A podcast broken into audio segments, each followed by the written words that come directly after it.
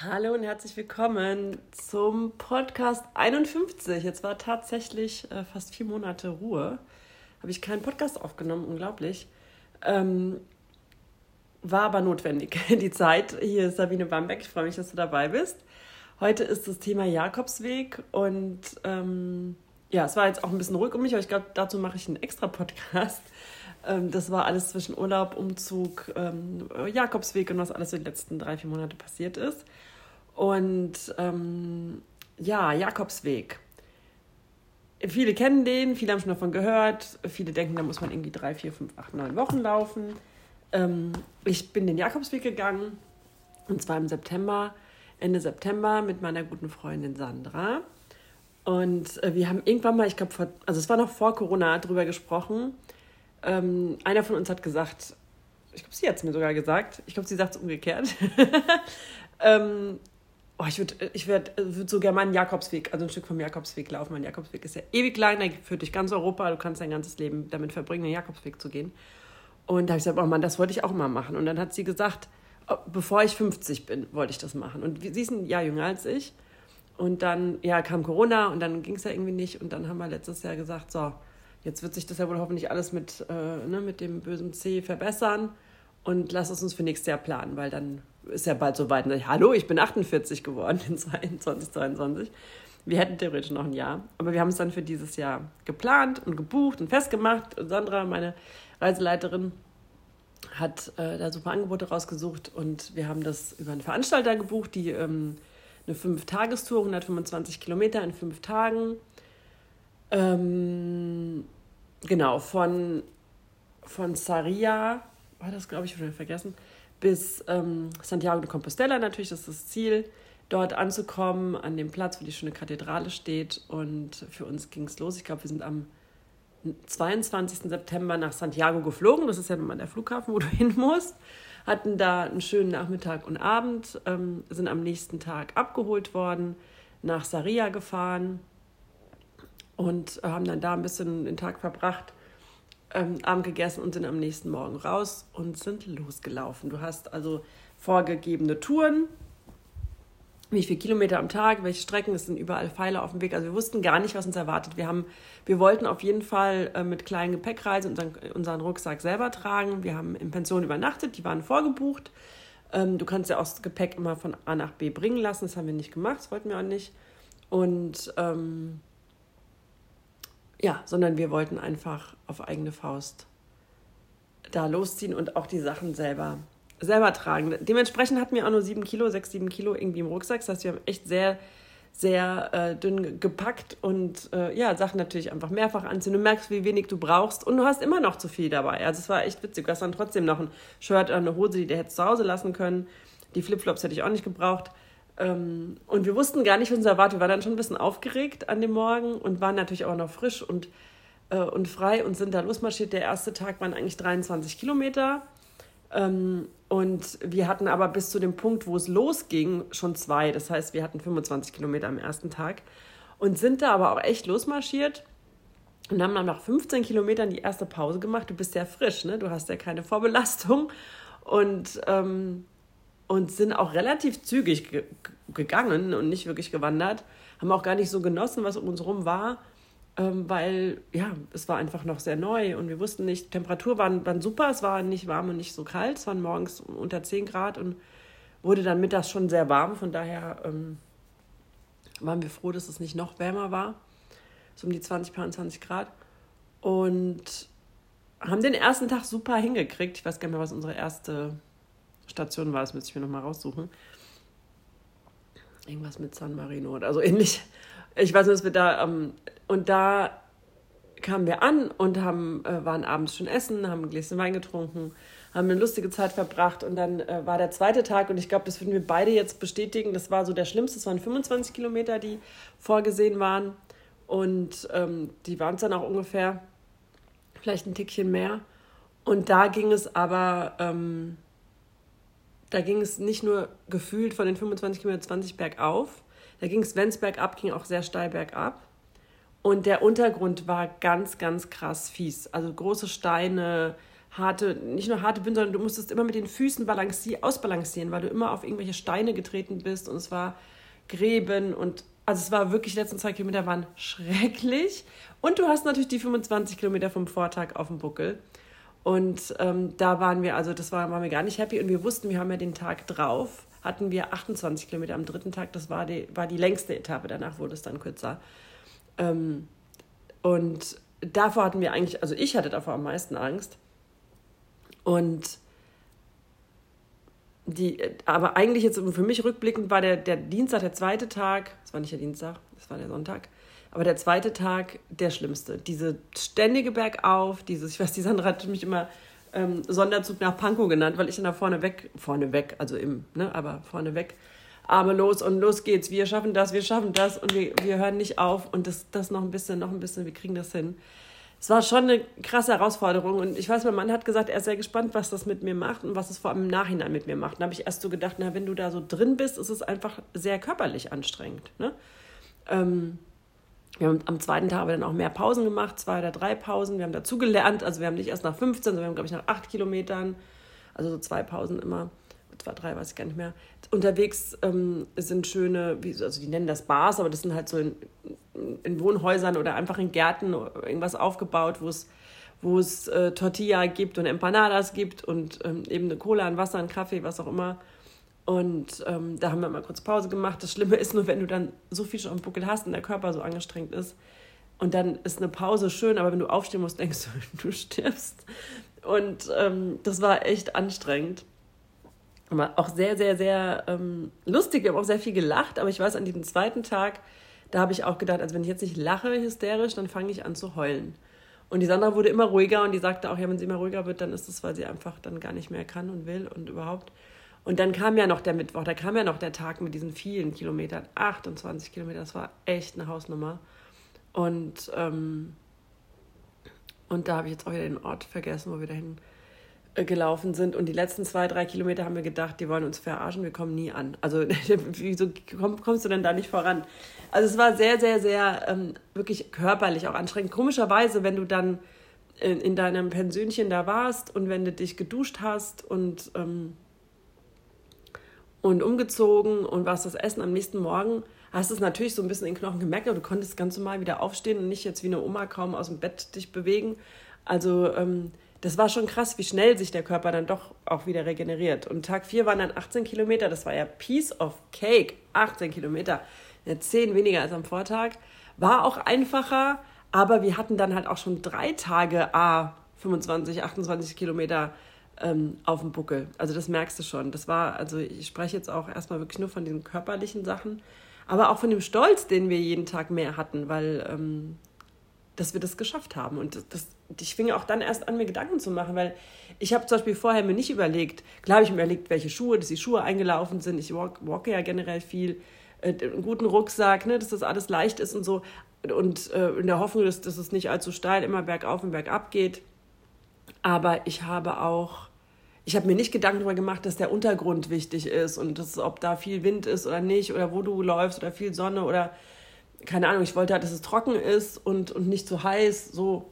Aber über diese Sachen, äh, was, was der Untergrund macht, dass du diese Steine, die du immer ausbalancieren musst, dann mit, deinem, mit deinen Füßen, wie anstrengend das für den ganzen Körper ist, daran habe ich nicht gedacht. Und am letzten Tag, am Tag, wo es nach Santiago ging, es waren dann wieder, weiß ich nicht, paar 20 Kilometer, ähm, hatten wir fast die ganze Zeit Regen. Und es war nicht, es, es war dann teilweise windig und regnerisch und wir hatten, wir hatten uns auch so Regencapes gekauft, die hatten wir komplett, die du auch so über den Rucksack drüber machen kannst und haben uns da eingemummelt. Dann waren auch die Hände darunter, ne, die Arme, damit du halt, ähm, damit du halt einigermaßen trocken bleibst. Und dann habe ich erst gemerkt, wie anstrengend es ist, wenn du gehst und die Arme nicht dazu bewegen kannst, weil wir hatten die Arme so drunter, wie gesagt, damit es trocken bleibt.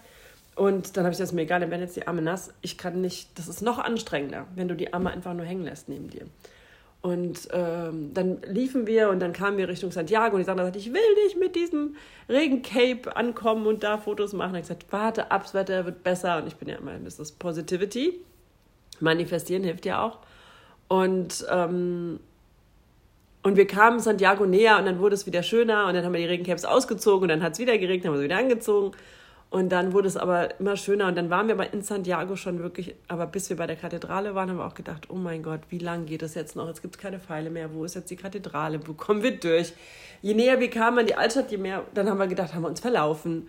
Ähm, aber dann kannten wir ja die Altstadt so ein bisschen von unserem ersten Tag und, ähm, und kamen dann halt von der, Seite, von der Seite quasi rein. Wir dachten, wir kommen von der anderen Seite, also von hinten, wenn du so willst und äh, kamen um die Ecke und dann war Sandra Kuhl hatten schon die Tränen. Ich war erst noch so ein bisschen erstarrt und dann haben wir uns in den Arm gelegen und haben wir wirklich so geweint. Also ich habe auch so geweint, dass wir das geschafft haben, dass wir angekommen sind. Die Sonne schien, der Himmel war blau, das Wetter war wieder super schön.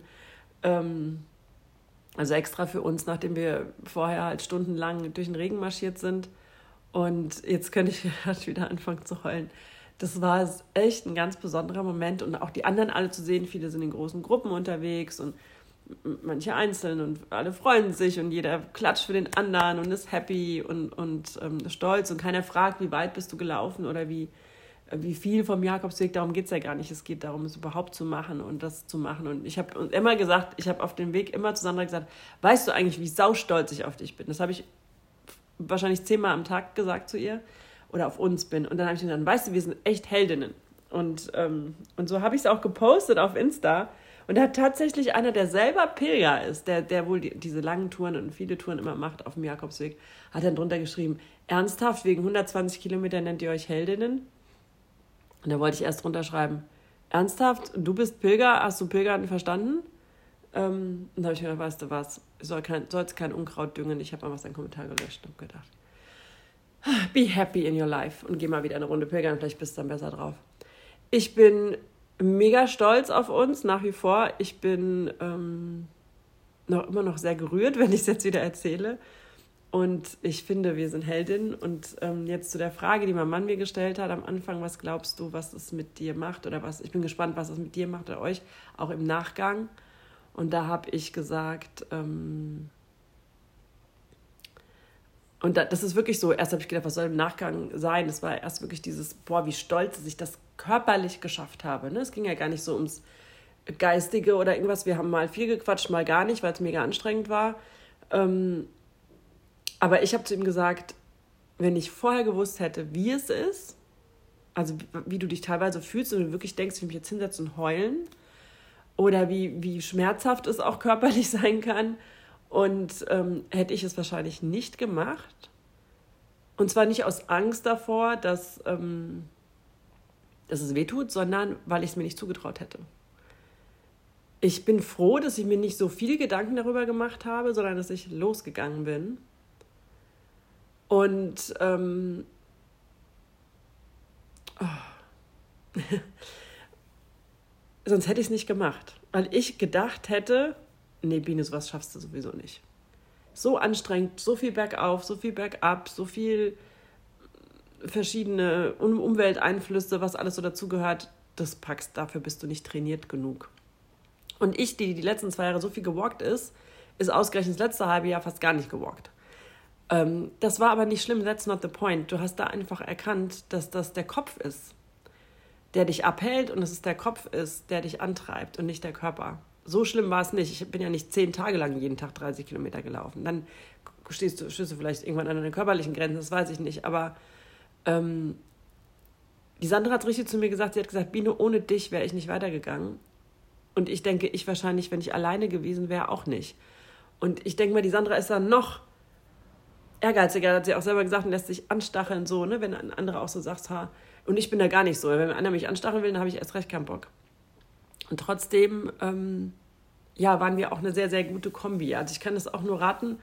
Wir wussten vorher nicht. Wir haben gesagt, wenn wir danach immer noch, äh, wenn, wenn wir das, wenn wir uns danach noch lieb haben, dann bleiben wir Freunde für immer. Wir kennen uns gar nicht so lange. Fünf, sechs Jahre. Ähm, aber sind da sehr zusammengewachsen, weil du teilst dir das Bett, du teilst dir das Bad, du teilst dir die Toilette. Ne? Es sind nicht immer die schönsten ähm, Häuser, in denen du bist.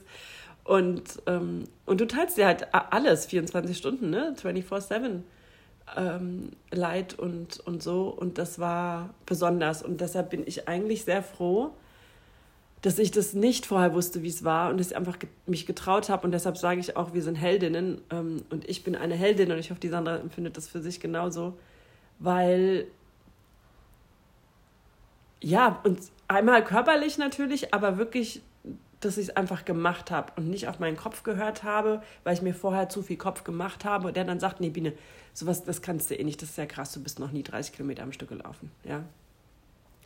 Und, ähm, und darauf bin ich mega stolz und darüber bin ich sehr happy, weil mir das sehr, sehr viel in anderen Bereichen danach jetzt auch geholfen hat. Wir sind am 29. September angekommen in Santiago, waren mega happy, konnten keinen Millimeter mehr gehen, waren dann duschen, sind natürlich trotzdem wieder zurück in die Stadt, hatten noch einen super schönen Abend und sind dann am 30. zurück und ähm, unsere Familien haben uns in Empfang genommen. Das war sehr, sehr schön.